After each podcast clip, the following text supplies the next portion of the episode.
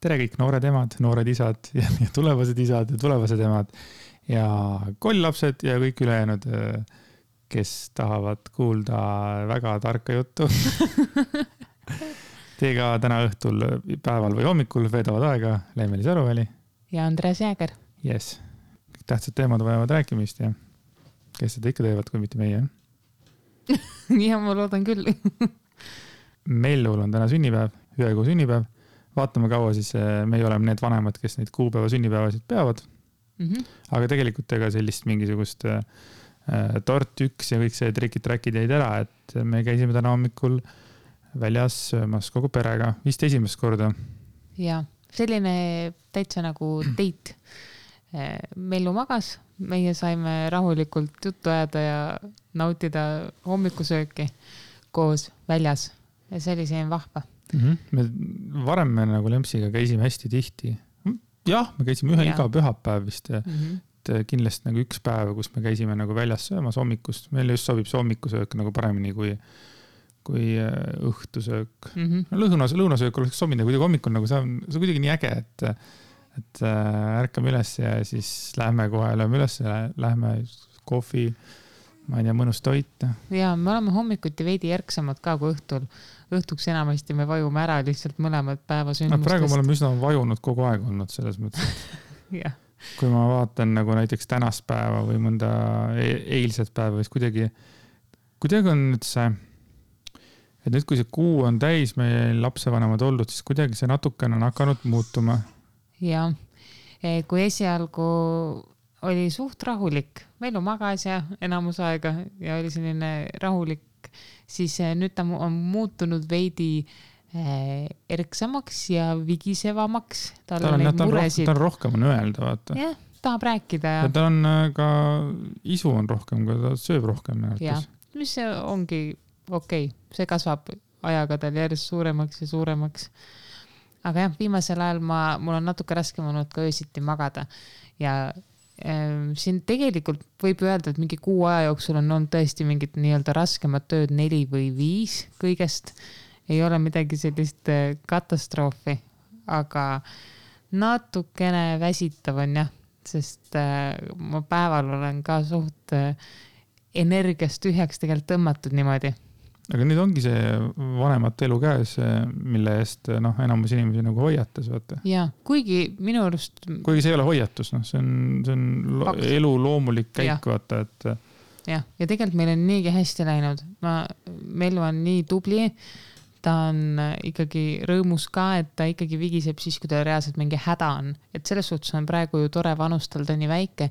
et tõesti, kui ta teeb häält, siis sa näed, et tal on mingi probleem no muidugi häälel ja häälel on vahe, aga, aga kui ta on selline õnnetum või, või rahulolematu, siis saad aru, et kas tal on gaasid või on tal kõht tühi ikkagi või on mingisugune läheduse vajadus või on uni silmas ja ta ei suuda ise magama jääda.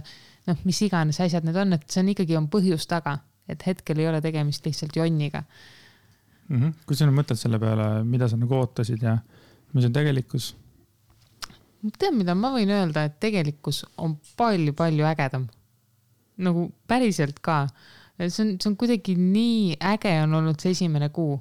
Et tõesti, need mõned üksikud ööd on olnud sellised raskemad ja võib-olla sellele järgnev päev on mul olnud selline ebastabiilsem veidikene, aga pole hullu. noh, see nädal, okei okay,, see nädal, mis nüüd oli, juhtus lihtsalt iga päev, igasugu tähendab selliseid äh, väikseid õnnetusi nagu, mis vahepeal tekitasid mul tunde, et oi joh, Heidi, aga see on kõik käib eluga juur kaasas, noh näiteks üks hommik ma pidin poole tunni jooksul tal kolm korda vahetama kogu outfit'i välja, sellepärast et ta suutis ennast lihtsalt nii vahvalt nagu teede, teed tööle panna endal. Seedetrakti seedetrakti jah, korralikult. täpselt. minu laps.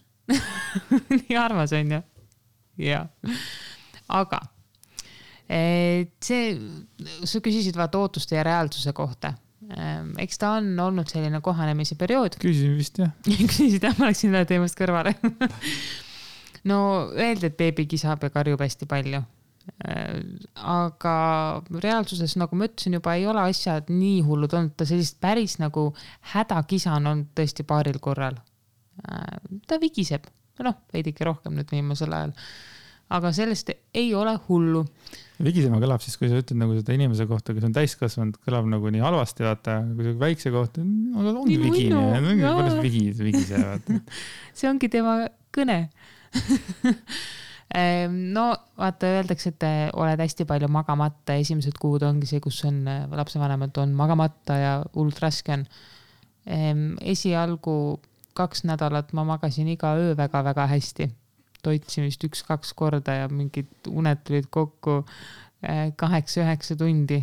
no et see oli ikka väga normaalne. ma olin väga rahul. et eh, ma ei saa öelda, et eh, mingi hull, hull magamatus on. Täna on mul selline plässtunne peal täna veidi... meil on mõlemal plässtunne. ja, öö oli veidi raskem ja täna on päeval vihmane ja me oleme kuidagi sellised nagu eh, vati sees, on õige sõna jaa, ma olen vati sees. tead mida, mulle päris palju öeldi ka seda, et voodi kõrval ei tohiks väike beebi magada nagu sinu voodis või sinu voodi kõrval, et beebil peaks olema täitsa oma voodi kusagil eraldi ja no. kas seda ütles mingi südametu inimene või? Noh, on mõned, on olnud selliseid soovitusi. aga tead, mina ütleks selle kohta seda, et äh, inimesed on erinevad, aga mina usun, et väike beebi äh, vajab väga palju lähedust meie voodi kõrval on tema voodi, nii-öelda meie voodi külge lükatud, mille sees on väike beebipesa, kus tema tudub, nii et ta on täpselt minu kõrval, kuigi oma, oma nii-öelda pesas. ja mul on nii hea teda seal jälgida, ma saan teda eh, nii-öelda abistada kohe, et ma ei pea, ma ei tea, mingi teise toa otsa kõndima või teise tuppa üldse kõndima. Eh, ja see on üldse selline väikest beebit ei saa ära hellitada sellises vanuses veel, ta vajabki lähedust, ta vajab tunda, et, et ta on hoitud, et tema juures ollakse, et vahepeal, kui ta öösel vigiseb, ma panen kasvõi talle ainult eh, oma käe peale lihtsalt nagu, et ta tunneks, et ta on hoitud või panen eh, nii-öelda tal näo juurde oma käe, noh, et ta saab minu sõrmedest kinni haarata ja samas ta nagu tunneb mu lõhna. ja see peaks ka tegema tal elu palju mõnusamaks ähm, aga veel, mis nagu võib-olla muutunud on, on see, et äh, eks seda koristamist äh,, kodu koristamist, noh, ma kuidagi võib-olla ootasin, et mul on rohkem natuke aega koduasjadega tegeleda reaalsus on see, et et ma väga palju ei jõua, et siis mingi käsitsi plekkide väljapesemist ja nõude pesemist on nii või naa nii palju praegu piimapudelid tuleb ruttu ära pesta, et see, kuna ma annan nii rinnapiima kui ka piimasegu. sellest ma võin natuke hiljem rääkida rohkem, igal juhul eh,. siis tuleb, ma pean üsna hoolikalt nagu mingid asjad kohe ära tegema, et ei jääks eh, asjad mustaks et selles suhtes ma kuidagi arvasin, ootasin, et eh, mul on nagu rohkem aega kodutoimingutega tegelemiseks aga reaalselt äh, imetamine ja lihtsalt beebiga tegelemine võtab päris palju aega ära, nii et nüüd ma võin küll öelda, et aeg lendab. täiega lendab, minu jaoks. kuidas sul mm? -hmm. Mulle meeldib sinu sügavad vastused, pikad sügavad vastused mm. -hmm. ma puudutasin seda, ma olen seda varem ka puudutanud, et noh, minu, minu elutempo on hoopis teistsugune, vaata. ja siis, kui mina nagu koju jõuan, siis äh, noh, ma tahaks olla sulle rohkem toeks, aga, aga, aga väsimus äh, võtab nagu minul ka nagu jõu ära, et nagu neid muid tegevusi on nii palju, et ma nagu lihtsalt ootan seda, kui äh, november algab mm. -hmm. et siis ma saan selle self-flow samamoodi käima, et need nädalavahetused ongi nagu meie nädalavahetused, kus ma nagu saan olla perega. aga ega siin mingit jõudu või, või, või, või, või seda nagu mingite asjadega tegeleda, millega peaks kodus väga ei ole tõesti. ei ole jah et see on kaks varianti, kas sa nagu kodus siis oledki, kas sa siis tegeled beebiga või puhkad mm. -hmm. või siis teed äh, endale süüa või yeah., või sööd, see on noh, kogu lugu. jah, ma kuidagi ootasin ja, et mul on mingi selline nagu housewife äh, mode tuleb hästi tugevalt peale, koduperenaiseks olemise mode, aga nope, meil on kodu mõnusalt ähm, pahupidi mõnes osas ei ole hullu midagi, noh. muidugi ei ole hull, see on lihtsalt selline jällegi ootus ja reaalsus, noh. et see, see käib asjaga juurde.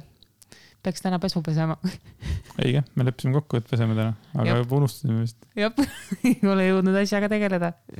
aga mul juhtus üks sihuke huvitav äh, juhus üks päev, et nägin siis äh, üle pika aja ühte inimest ja kes küsis ka, et noh, et kuidas siis nagu on olla, kuidas isa on olla või kuidas sünnitus läks, onju.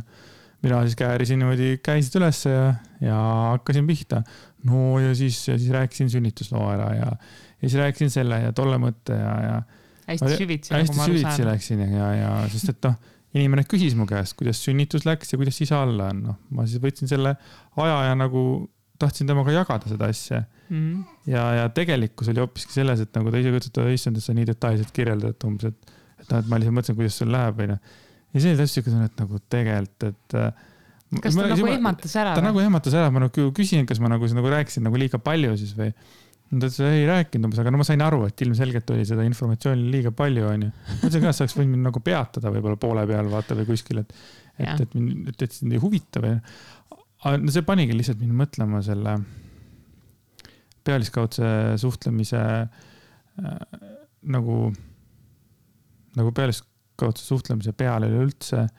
ja tegelikult ma saan mingi nurga alt aru sellest, et võib-olla tõesti, kui sa nagu töökaaslase käest küsid, kes ei ole sul kõige lähedasem töökaaslane mm, -hmm. kuidas sul läheb, on ju, et siis sa ootadki sellist peal ka. aga minul tekib jälle küsimus, et aga, et aga miks sa küsid mm? -hmm. mul pidevalt tekib see küsimus ja noh, ma võtan taaskord ma oskan ainult enda seisukohast võtta. kui ma saan kellegagi kokku, ükskõik, kas poes äh, või ükskõik kus kohas ja ma küsin ta käest, kuidas sul läheb, siis vaata, mina olen see, kes tahaks kuulda, et inimene räägib, et äh, jah, vot näed, mul juhtus, ma ostsin näiteks ostsin endale auto, läksin naisega lahku, äh, mul naisel oli see asi, mul oli see, ma võtan selle aja, kui mina küsin sinu käest, kuidas sul läheb, siis mina tegelikult tahan kuulda, kuidas sul läheb mm. -hmm. sa ei küsi seda moe pärast? ma ei küsi moe pärast, kui ma nagu kohtun inimesega poes või kuskil, siis ma ütlen lihtsalt tšau, kui ma ei soovi rääkida või olen oma mõtetes või see ei ole, ei ole üldse mm -hmm. selles, ma ei taha inimesega rääkida, lihtsalt. et on oma asjad, eks ole, siis ma lihtsalt, ma ei hakka chit-chat'i rääkima. aga see on hästi sees inimestel just see, et et ta küsib, kuidas lähed, aga tegelikult sind ei huvita, see ei ole seotud sellesama juhtumiga, aga üldiselt mul on varem ka olnud selliseid asju. kuidas läheb, siis hakkad nagu rääkima, tegelikult sa näed, et inimene vaatab nagu paremale-vasakule, on tema aeg on juba minna, vaata, et. et absoluutselt tegelikult ei, ei koti mm. -hmm üks asi, mida inimesed võiksid minust teada, on just täpselt see, et kui, kui keegi küsib minu käest, kuidas mul läheb, siis ma kavatsen enamasti anda ka ausa vastuse. ja see ei ole alati selline vastus, mis võib-olla küsijale mugavust tekitab näiteks raseduse ajal, kui minu käest küsiti, kuidas mul läheb, siis ma ütlesingi alati, et ausalt, et no ei ole kõige lihtsam, et igasugused noh, hädad on ja mõnikord rääkisin rohkem süvitsi. Aga ma sain ka aru, et see, sellest, et ma ei kavatsegi valetada, et kõik on korras selleks, et, et küsijal oleks hea tunne või parem tunne lihtsalt. et ma kavatsen rääkida ausalt, ma julgen oma öelda, kuidas mul päriselt läheb ja mõnikord tõesti, kui ma ei jaksa rääkida või võib-olla ei ole minu jaoks aeg sobilik, siis ma vastan konkreetselt, et hästi. Et siis ma nagu ei lähe sellesse teemasse süvitsi ise. aga noh, tegelikult see on suure tõenäosusega ongi see Ameerika, see on Ameerika see võltsviisakuslikkus, how are you doing, thank you, I m fine. Cool, lähme edasi vaata eluga, et aga minule selline asi lihtsalt ei sobi ja ma ei ole nõus selliste reeglite järgi inimestega suhtlema. ma ei viitsi suhelda inimestega pealiskaudselt, ma arvan, et see aeg on läbi nagu, et äh, kus ma nagu viitsiksin lihtsalt mi mitte millegist midagi rääkida mm. -hmm. ma võin teha siin seda raadioeetris või oma sõbra Jüriga, eks ole aga, aga üldiselt ma nagu ikkagi tahaksin, noh. Me tahame teada, mis päriselt inimestega toimub, mis nende eludes toimub ja, ja see on ja tegelikult, kui isegi kui ei ole aega mingi pikemale vestlusele, siis ongi näiteks nagu sa ütlesid, kui sa näed kedagi poes, sul ongi võimalus tegelikult selle kahe-kolme minuti jooksul saada ka inimesest väga palju teada, kui ta on nõus ennast avama. et meile meeldib inimestest päriselt teada saada nagu, nagu tõesti küsida, et kuidas sul läheb. aga see ongi jälle, see ongi need oleme ainult meie, et ja. ilmselgelt mina ei taha tungida ühegi inimese nagu selles mõttes. privaatsusesse. privaat äh,, privaattsooni vaata, aga see ongi nii, et kui sa küsid minu käest, kuidas sul läheb, siis tegelikult ole valmis tegelikult äh, ole valmis vastuseks, et mõtle peas läbi, et okei okay,, nüüd ta räägib vähemalt kolm kuni viis minutit, et tal on. mul on nagu seda vaja, vaata. ja, ja, ja see on ka okei okay,, kui sa alati seda ei taha, et mõnikord ka sina vastad konkreetselt kui sa näiteks tuled koju ja ma küsin, kuidas sul läheb mingi teemaga seoses, mõnikord sa vajad vaimselt veel ise mingit nagu läbiseedimist, nii et sa ütled mulle nagu mingi konkreetsema vastuse, siis ma saan aru, ahhaa, okei okay,, sa vajad natukene noh, rohkem aega, et seda. sa oled nüüd sellest nagu aru saanud, et sa ka nagu mingi hetk ei saanud ka aru sellest, kui ma tulin peale Muidugi. tööd ja trenni, eks ole. ja, ja minu päev oli nagu noh, olnud üsnagi väsitav ikkagi. jah vahet ei ole, mis ma tegin või ei teinud. ja see ongi, kui sa küsid, onju, see ongi see, et ma annan sulle mingi vastuse ära ja siis koorub, ütleme järgneva kahekümne nelja tunni jooksul kooruvad nagu need kõik kogu story ja, ja see on päris põnev. aga selles suhtes me oleme väga sarnased sinuga, me mõlemad tahame nagu päriselt teada ja päriselt kuulata mm -hmm. teineteist ja teisi inimesi ka. jah, nii et meile võite rahulikult rääkida oma igasuguseid asju, et mm. -hmm. rõõmuga kuulame muide, minu käest, ma võtan nüüd täitsa uue teema. täiega võta uus teema ähm,. minu käest on küsitud äh, imetamise kohta. sellepärast, et mingil põhjusel, äh, kui beebi ära sünnib, siis äh, lähedaste jaoks on äh, kõige põnevamad teemad on see, kuidas beebi sööb, kas ta ikka sööb, mida ta sööb. õuna jah, õune putru õune banaanilaaste. jah, et kuidas nagu selle teemaga läheb, ühesõnaga siis ma mõtlesin, et ma räägin sellest oma kogemuse põhjal, ainult oma kogemuse põhjal äh, nagu ikka, äh, raseduse ajal ma lugesin äh, hästi palju erinevat kirjandust imetamise kohta. lihtsalt, et viia ennast asjaga kurssi. Tom Sawyer. oh jah, muidugi aga aga ma teadsin seda, et ega ma enne ei mõista imetamise teemat eh, siis, kui reaalselt see hetk on käes, et ma ja ma pean imetama, et see on selline asi, mida sa õpid eelkõige läbi kogemuse. et sa võid eh, loota väga palju. Eh, et sa saad aru asjadest ainult raamatu lugemise kaudu, aga tegelikult see on ikkagi kogemuse põhjal tuleb. raseduse alguses, ohoo Miia Melissa, kes meil on ka stuudios, otsustas ka kaasa rääkida väga armas. nii, ma jätkan. kas ma annan talle kolmanda mikrofoni äkki, panen talle väiksed klapid kõrva? väiksed beebiklapid. jaa, nii armas. siis kui midagi öelda, siis täiega. aga ma jätkan ehm,. raseduse alguses oli mu rinnakorvi suurus seitsekümmend viis B ja naised nüüd mõistavad, eh, kellele ma ütlen, et nüüd imetamise ajal on see kaheksakümmend viis D tegelikult mul juba kolmandal kuul muutus see ümbermõõt aga enam nagu lempsi ümbert kinni ei võta. tahad, tahad kalli teha, siis lähed sealt kas pigem kõhu juurest või kaela juurest vaata. mine kukele ei ole nii hull see asi. püst on nii suur, et ega siin. aga tore on küll vahelduseks selles suhtes nagu suuruse osas, et noh, võimas tunne on kui rinnahoidjaid vaatad, siis on küll selline tunne, et no mis asja, noh, et nagu ei ole võimalik. aga ütle mulle, kas on üldse, mõni naine üldse on nõu, on, mitte nõus, on üldse rahul kunagi enda rinna suurusega või? või see on ikkagi niimoodi, et alati on äh, rohi rohelisem? et mida suuremad rinnad naisterahvastel on, seda valusamad on seljad, mõned teevad rinnavähendusoperatsioone mm. -hmm ja siis äh, need, kellel on väiksemad, need tahavad suuremaid ja kas üldse on mõni inimene, kes on rahul? mina olin rahul enne rasedust, täiega okay. olin rahul ma arvan, et neid inimesi on veel. lihtsalt tuleb õppida hindama oma keha ja, ja nagu ära kasutama enda võlusid, sest väikestel rindadel on omad võlud, suurtel rindadel on oma võlud, keskmistel on ka omad võlud. igas asjas leiab midagi head, küsimus on jällegi suhtumises ja sellises iseenda ebakindluses. et äh, võib-olla mõned naised eeldavad, et meestele meeldivad ainult suured rinnad ja siis nad on oma väikeste rindade üle väga ebakindlad ja ja kui sa oled ebakindel, siis mees tegelikult tajub seda oo oh, jaa mm. -hmm. ja see võib muuta sind nagu, ma ei taha öelda vähem atraktiivseks, aga. vähem nagu, atraktiivseks. arvad, et nii? mina, mina ja. ütlen küll seda okay., jah. et tegelikult enesekindlus on nagu, mõjub väga-väga uhkelt, väga suurelt. aga noh, samas me ei saa nagu sundida kedagi enesekindel olema, vaata. ei, see peab ikka sisemiselt tulema jah, jah aga jaa, see, see häbenemine nagu see on, see on hästi suur turn off, et mm. -hmm ja mina ütleks minu, äh, nii palju, kui ma olen kuulnud kõrvalt, siis äh, mehi on ikka väga erinevaid.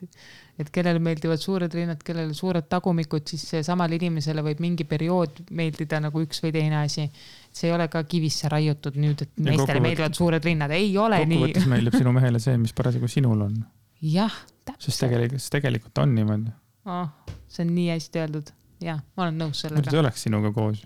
jah, absoluutselt ja tegelikult äh, jõuame jälle tagasi ühe varasema saate juurde, kus me rääkisime, et tegelikult on kõige äh, olulisem see sinu sisu ja kõik see, mis sinna ümber nagu voolitud on, noh mm -hmm.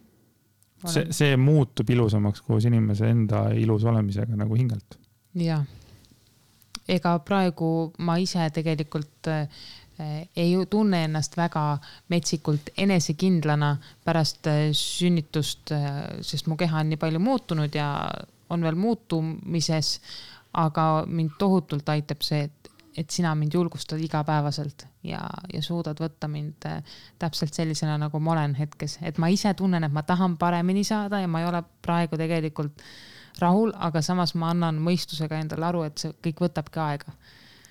aga ma vajan sinu tunnustussõnu ka selle kõige juures, et see on äh, nii, nii no, tore. sa oledki meil ilus ja sa oledki meil ilus, ega ma ei, ma ei saa väga hästi aru, noh, kus, kus sa praegu oled nagu tulnud, et kui ikkagi üheksa, üheksa kuud sinu sees kasvas organism mm. -hmm. ja kui ma nagu üldse nagu näeksin mingisugust meest, kes nagu äh, charge ib või kuidagi peale sünnitust äh, oma naise keha või, või ma üldse nagu, ma küll tahaks ikka raputada teda, et nagu tegelikult ka, et noh, mina ei tea, mis tunne see on mm. -hmm. noh, meie mehed üldse ei tea, me ei tea tegelikult asjadest peaaegu, sellest, nendest asjadest peaaegu üldse mitte midagi, vaata Mm -hmm.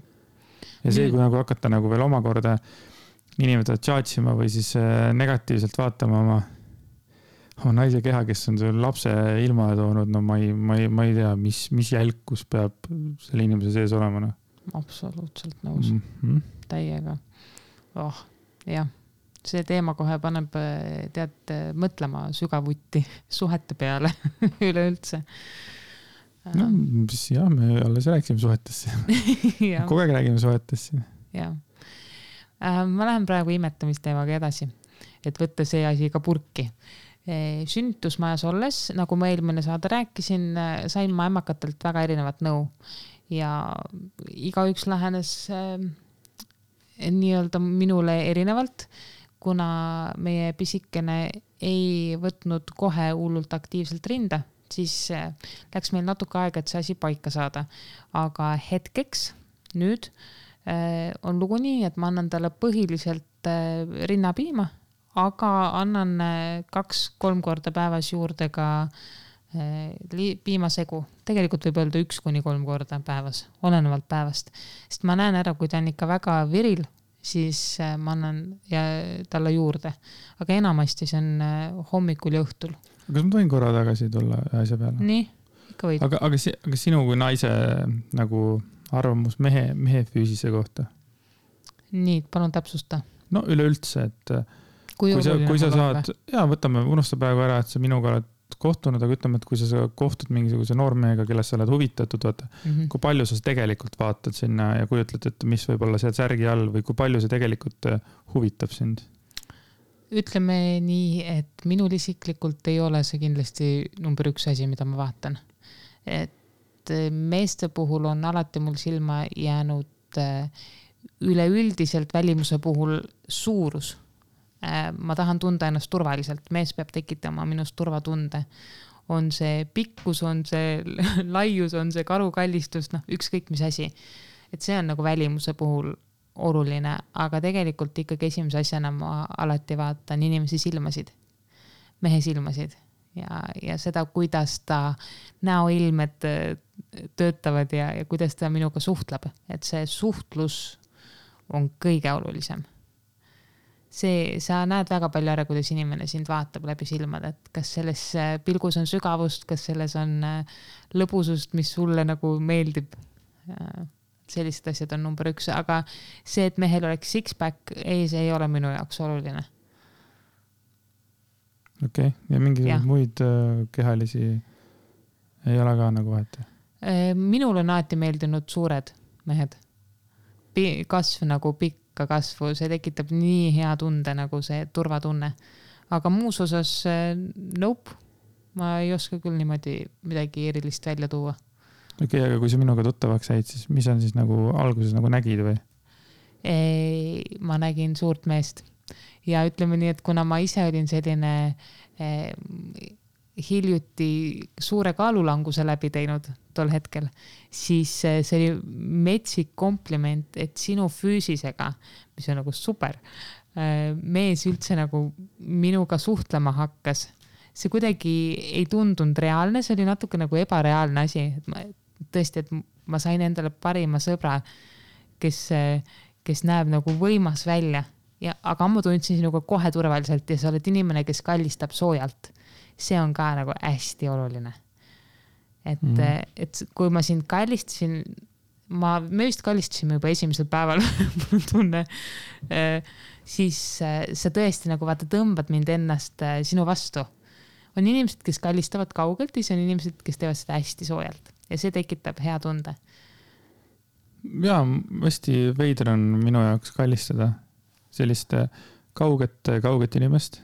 et noh, põhimõtteliselt minu loogika on ikka see, et põsed peaksid ju tegelikult nagu puudutama teineteist, kui ma kalli teen. ja, ja. kelle no,, kellega iga, iganes. rinnak ka.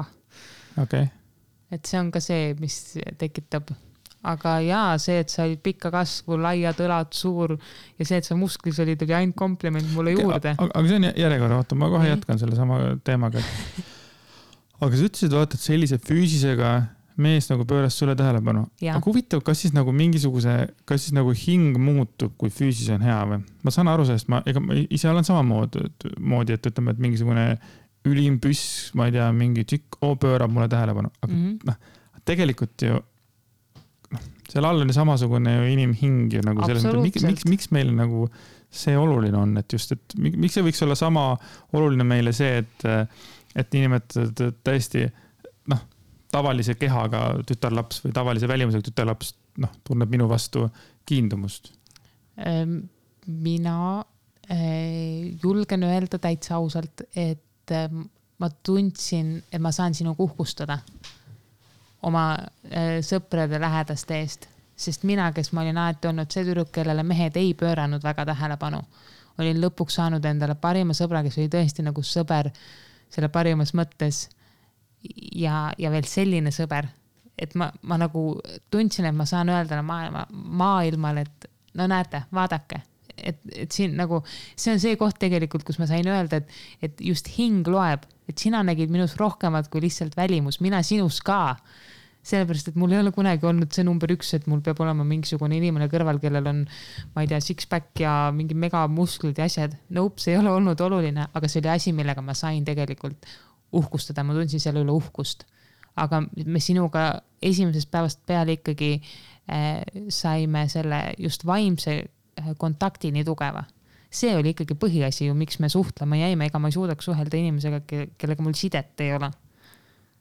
See oli lihtsalt boonus, millega nagu teiste ees uhkustada hmm,. huvitav, kusjuures sa ei ole seda varem välja öelnud. tegelikult. ja, et sa nagu uhkustada minuga tahaksid. oo, ma näitasin kõigile su pilti nagu päriselt, ma ei tee nalja ja see, see oli üsna suur hitt, ma isegi mäletan, et mul oli see üks lemmikpilt, mida ma sinust nagu näitasin sõbrannadele. Äh, see oli äh, tol korral Arcticus tehtud ühe kollase spordisärgiga pilt. No see oli mm -hmm. jah mm -hmm., jah, see oli, see oli tore aeg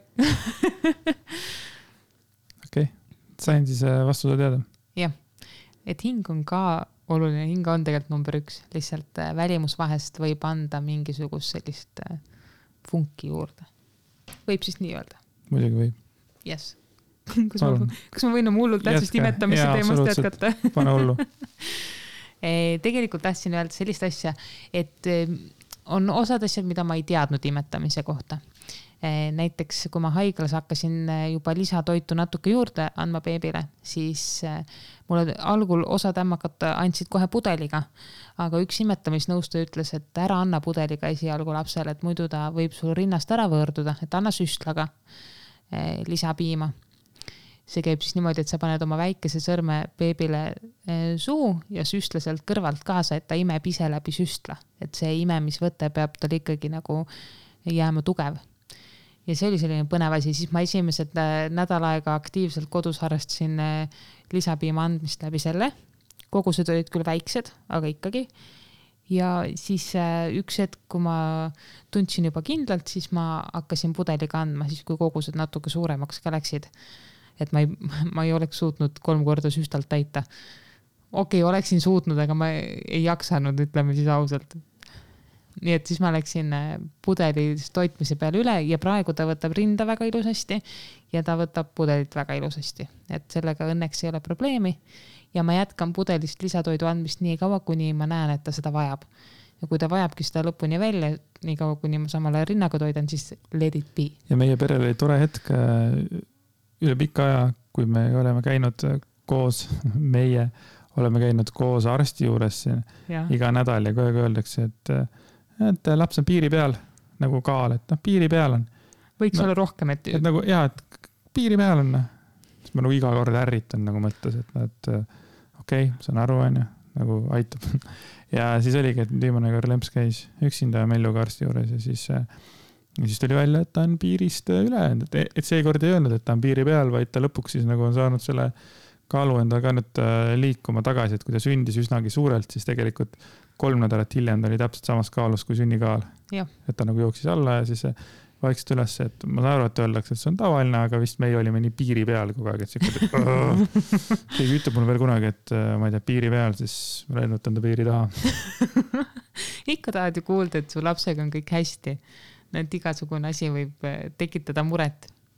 ja see ei tekita minu arust muret ma teadsin, et ta nagu kosub, eks ole, ja praegu nagu sa ütlesid ka, ta on igavene volask, vaata. jah, ta on rämedalt pikk, ta on ühe kuu vanusena viiskümmend seitse sentimeetrit.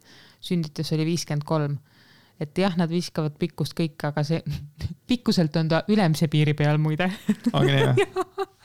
et ta on pikk tüdruk. praegu me siin sõitsime saadet tegema ka, siis kõndis ka üks tütarlaps kõndis äh, tõkk-tõkk-tõkk-tõkk-tõkk-tõkk ja ta oli hullumoodi pikk tütarlaps oli mm. -hmm. kaks valget patsi olid pikka peas ja, ja kuskil mingi, pakun viisteist, kaheksateist sinna. tõenäoliselt. ta oli tõeliselt pikk. ja siis mu mm -hmm. esimene mõte oli kohe, et kuule, kas Mellu tuleb samasugune või mm? -hmm. et kui suur on võimalus, et temast tuleb kahe meetri tütarlaps? vot ei kujuta ette. ma, ma tõesti ei tea. Ma ikkagi arvan, et ei tule sellepärast, et ma olen küllalt ju, noh küllalt on need, ma ei tea, Ameerika korvpall, korvpallurid, NBA korvpallurid, kaks, kakskümmend mõned, eks ole, ja kakskümmend saavad ka lapsed ja lapsed on ka normaalsed, vaata nojah. aga mul tuleb kohe sellega pilt meelde ette, kus see korvpallur nimega Shaquille O'Neal mm, -hmm. ta on mhm. ka mingisugune sajameetrine. ja siis tema, tema naine on ka mingi meeter kuuskümmend või palju ta on. ja see vahe ongi siuke, et ta näebki välja nagu poole suurem, noh, tegelikult ei ole vaata, aga ta yeah. nagu poole suurem näeb välja, et siis sellest on memesid ka tehtud, aga noh, okei okay. päris vahva, ükskõik mis pikkusega ta ei tule. igal juhul jõudu talle. absoluutselt oli, on pikk, siis temast saab ähm, teivashüppe või modell, on lühike siis temast saab täitsa tore tüdruk hip-hopi tantsija. näiteks näiteks. nii, ma üritan uuesti tagasi minna selle ja, teema juurde. ma väga vabandan, aga mul Ei, tulevad mõtted, et see on tore. ja see on väga vahva. juba raseduse ajal rinnad muutusid muutusid nibud, muutus äh, areool. varem olid ümmargused seda tead, sind küll, ma ütlen. jah, aga äh, väga veider oli see, et juba mitu kuud enne sünnitust hakkasid äh, rinnad piima eritama ja ma olen pidanud juba kuid kandma rinnahoidjaid öösiti ka nagu kogu aeg koos, koos selle nii-öelda äh, rinnapadjakesed on need, mis vaata imavad piima, siis mu rinnad lihtsalt tilguvad ja see on oh,, see on nii tüütu see on nagu sorry, aga vahepeal tekib küll lehmatunne. mul on sügisel ninaga sama asi et sul tekib lehmatunne? ei, et mul tilgub nina saad aru, see ei ole üldse nagu jah, ma saan aru, et see on normaalne, aga see tegelikult ei ole üldse tore, kui sul pritsib rindadest piima. nii et tegelikult mul piimakogus on rindades olemas või noh, rindades on piima. küll ma ikka panen lausetega segast vahepeal ähm, aga mul on üks rind suurem kui teine ja ma sain oma emalt teada, et temal oli ka sama teema. et üks rind on nagu oluliselt suurem, ise, ise visuaalselt näen ja veider on, aga mõlemast rinnast tuleb sama palju piima ja mõlemast rinnast ma toidan sama palju. nii et äh, see on lihtsalt mingisugune eripära, võib-olla on teistel ka. no mina olen uhkusest praegu lõhki. oi kui armas aitäh. jah, su neiu on äh, natuke friik, aga heas mõttes vajalik friik. Mm -hmm ja üks asi, ilma milleta mina ei saa. jäätis? imetamispadi. okei okay,, sorry. sa läksid jälle teemast täiesti mööda. ma olen täiega hoos olen täna, ma ei saa lihtsalt. sind lihtsalt see imetamisteema ei ole vaata sul nii nagu hingelähedane. on, aga vaata, sa tead, et vahepeal on see hetk, kus nagu nagu tahaks iga asja peale mingi killu teha, onju. ja siis ma ei oska. Enda arust killu. ja, ja, ja ma räägingi ja siis nagu mm -hmm. ei oska mhm. lõpetada ja siis nagu ei saagi aru, kuna lõpetada, et noh. aga nüüd ma lõpetasin. aitäh. imetamispadi on kullast äh,. ideaalne asi mul äh, alguses tekkisid seljavalud ja hullult ebamugav oli igas poosis ja ma ei saanud nagu äh,, ei leidnud õiget asendit ja nüüd tänu imetamispadjale, mille mu parim sõbranna mulle kinkis äh, sünnipäevaks. oh, see on nii hea asi, mul on seljavalud äh, vähemalt päeval, neid ei ole kui ma päeval imetamispatja kasutan. täiega mugav on, imetamispatja saab kasutada iseenda lõunal magamiseks ka, seda on nii mugav peal sättida, see on nagu ideaalne asi. ma ei tea, ma võiks ööseks ka imetamispadja peale võtta, muidu ma mõtlesin juba, aga. ta on sihuke mõnus äh see, see pehmus on nii naljakas nagu sihuke nagu. kuidas seda, tahaks seda millegagi võrrelda, aga hmm. ta ongi nagu võrdlematult mõnus. ja teda, ta toetab kaela ja sa saad teda nagu pooleldi kaisu võtta ja hullult hea asi. nii et eh, nüüd rohkem infot mul imetamise kohta ei ole siia vahele see on minu kogemus hetkel aitäh sulle selle kogemuse jagamise eest. fantastiline. aa, ja nibukreemi peab iga päev kasutama. nüüd on selle teemaga kõik aga meil sai sinuga see nädal sai kaks aastat eh, ametlikust date imisest me oleme kolmeaastased. jaa, okei okay,, kuupäevad on meile olulised. ei, ei, ei, ma mõtlen see, date imisest, et eh, ma arvan, et date imisfaas on midagi muud, mis meil on kaks aastat olnud, et mul on tunne, et eelnevad kolm aastat sellel olid mingi nurga alt date imisfaasid. okei okay., me kaks aastat siis ametlikust suhtest või? jah okay.. mitteametlikku jah, kaks aastat ametlikus suhtes.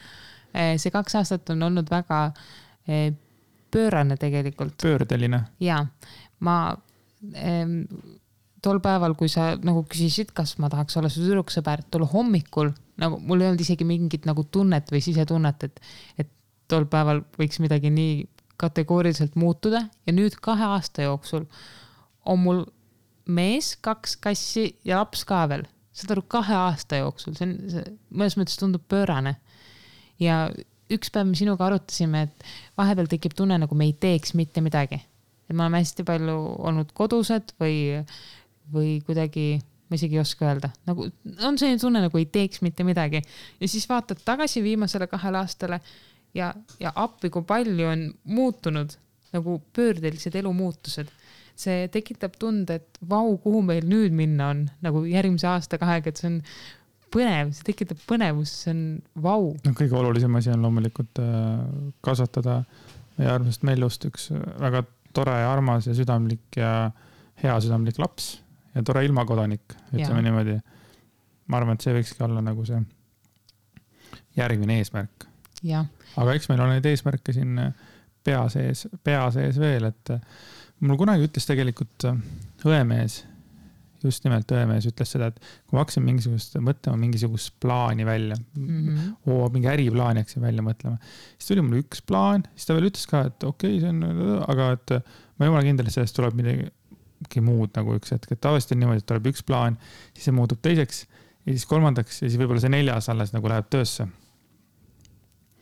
Äh, mis ma sellega öelda, on see, et mul on tunne, et meil on ka selliseid asju, et me nagu arutleme midagi, me paneme nagu midagi paika ära, siis mingi aja jooksul see mõte on seedunud millegiks järgmiseks, võib-olla suuremaks või, või arusaadavamaks või midagi. omakorda see mõte jälle seedub millegiks muuks. et vahepeal on hea, kui ei torma kohe mingite asjadega tegelema. et noh, saatekuulajad aru saaks võib-olla, mis on üleüldiselt mingisugused, no mingid eesmärgid näiteks mm. -hmm. et lihtsalt mul tuli sellega huvitav, huvitav see mõte, et kui sa ütlesid, et et äh, noh, et nagu ei juhtu midagi, aga samas nagu juhtub, et, et kõik need väi-, ei ole väiksed asjad. see ongi see pull ongi, et need ei ole, need ei ole väiksed asjad, mis tegelikult kõik juhtunud. me, me peaksime nagu, me võiksime kõik hinnata nagu kõike seda, mida me igapäevaselt teeme, alustame sellest, et me äh, tõuseme voodist üles, meil on jalad all, me läheme teeme endale kohvi, me sööme, me läheme tööle, meil on töö, meil on äh, see, meil on too, meil on, ma ei tea, noh mm -hmm ja sealt kõrvalt samas nagu edasi genereerida ideid, et kuhu veel minna või mida veel teha elus, kuhu liikuda ja seal alati tõesti ei pruugi see esimene mõte või esimene idee olla see üksi õige nagu, mida hakatagi tegema, vaid äh, sealt edasi kooruvad mingisugused uued äh, elusuunad ja, ja ideed, mida teha. nii et äh, tegelikult on vahva, kui inimesed nagu planeerivad natukene või mõtlevad, et kuhu nüüd edasi võiks minna, sest see aitab edasi areneda. Selline enesearengu. aga, aga vahepeal on ka vaja lihtsalt olla paigal lihtsalt lasta see mingi flow'ga lihtsalt sellel toredal elukesel nagu minna, et kogu aeg omada mingisugust suurt eesmärki on ka ikka jube raske. et see, mis nagu sa räägid, meie tõstamegi nüüd kõik selle eelneva meie nagu situatsiooni, siis nagu see, mis juhtus, ei olnud planeeritud. ei olnud ka tegelikult minul planeeritud, vaid mm -hmm. see oli see hetk ja see, see tunne, et nüüd, nüüd ma tahan sinuga nagu koos olla, et et noh, sellest me oleme rääkinud, sina olid natuke minust lahti lasknud ja meie see vibe oli niivõrd nagu ideaalne, et sa, sa lõpuks olid sada protsenti see, kes sa nagu, kes sa nagu olid mm. -hmm. sa võib-olla ei mänginud enam ja mina siis armusingi sinusse sellesse, kes sa tegelikult oled, võib-olla mitte sellesse mm, -hmm. keda sa nagu võib-olla üritasid olla. ja. ja see on, selles mõttes oli planeerimatu samm, mida ma noh, planeerisin natukene ette, aga, aga see hetk oli see, vaata huvitav on see, et tegelikult ega ma ise ju aru ei, mul läks hääl ära. ma ise aru Kõik ei saanud ma ei saanud tol hetkel ise aru, et ma oleksin kedagi teist mänginud. aga see võib-olla tuli alateadlikult, tahad näha, näidata ennast paremana välja või, või kui tekkiski mingi armukadedus, mida ma tegelikult ei tahtnud väga tunnistada tol hetkel, siis äh, ma käitusingi teistmoodi. armukadedus paneb sageli inimesi käituma Äh, veidralt või reageerima mingitele situatsioonidele nii, nagu nad võib-olla muidu ei reageeriks, kui nad tunnevad ennast turvaliselt. aga plaanide tegemine, ma olen saanud selle, ma ei saa öelda, et ma olen selle oskuse sinult saanud, sest kindlasti enne ka sinuga mm -hmm. Suhtesse või siis sõbraks saamist ja kõik need asjad, ma olen ka ikkagi elus plaane teinud. aga nüüd ma olen hakanud ka plaani üles kirjutama mm. -hmm. või vähemalt neid ideid ja, mõned ideed jäävad, mõned ideed jäävadki ideedeks ja mõnda ideed ei suudagi kahe aasta jooksul tegelikult äh, nagu töösse panna mm. -hmm. sellepärast, et selle aeg ei ole veel, ei ole veel küps mm. -hmm. ja mõnikord on lihtsalt see, et ei viitsi, see tähendab, et ei ole vajadust. jah, seda ka. kui Mul... ei viitsi, siis tegelikult ei ole enamasti vajadust, mul on tunne. Kuigi selle viitsimise sõna, millega me võiks seal asendada? viitsimine on huvitav sõna. jaa, aga ei jõua kõlab ka, jaa, aga ei jõua kõlab ka kuidagi niimoodi, nagu ma oleks hullult haige kogu aeg sa kunagi ütlesid mulle, et ära ütle, et ei viitsi, vaata, ütle, et ma ei jõua või midagi. või ei taha ja, ja ei jõua ja ei jaksa. taha on veel nagu veel hullem, et ütled naisele ja naine ütleb mulle nagu, ole mine tee seda äh, lapsele piima näiteks. ma ei taha. noh, siis kui ma ütleksin, ma ei taha, onju, siis on nagu kõlab halvasti. kui ma ütlen, ma ei viitsi, see kõlab ka halvasti. Ja kui ütlen, ma ei jõua, siis ma nagu tunnen iseennast nagu haledalt, et mis asi ma olen siis, vaata, miks sina pead siis jõudma, et nagu mina ei jõua või okei okay,, minu arust kõlab ikka jõudma, kõlab kõige paremini nendest kui keegi kuulajatest äh, leiab ägeda sünonüümi sõnale viitsi, siis palun andke meile teada, sest et. Äh, Inglise keeles ei olegi sellist sõna, ma ei no, viitsi. no, no don't, don't, don't, don't white say. mis asi? White say. aa, ei viitsi, don't white say, jah -hmm.. Yes, yes. ja, jah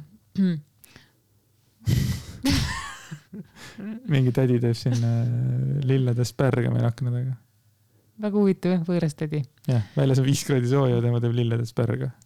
nii armas ja roosidest oli ta hullult pühendunud praegu. täiega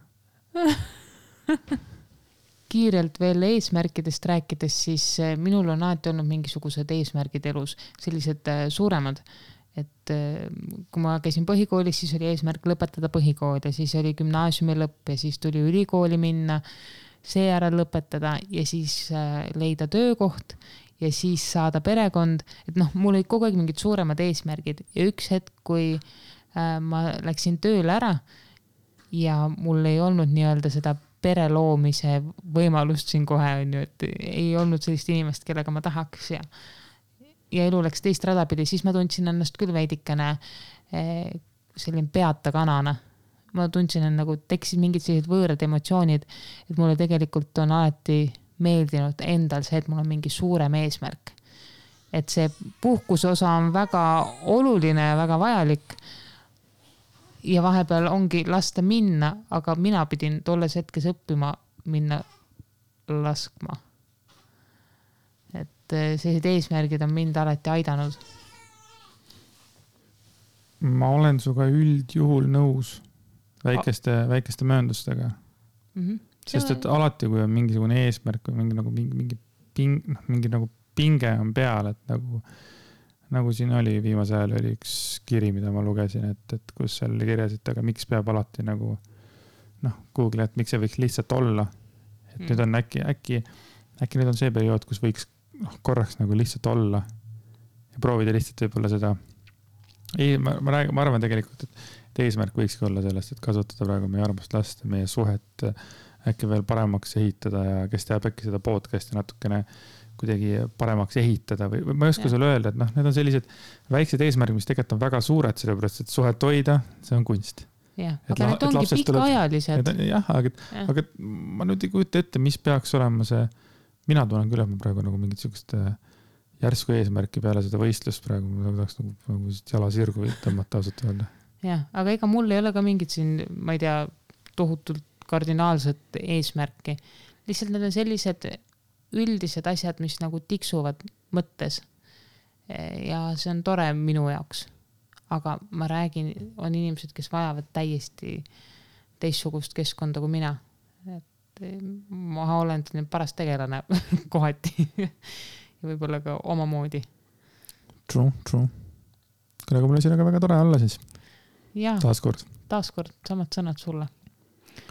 ja kõikide meie kuulajatega kohtume varsti. jess. tšau. tšau.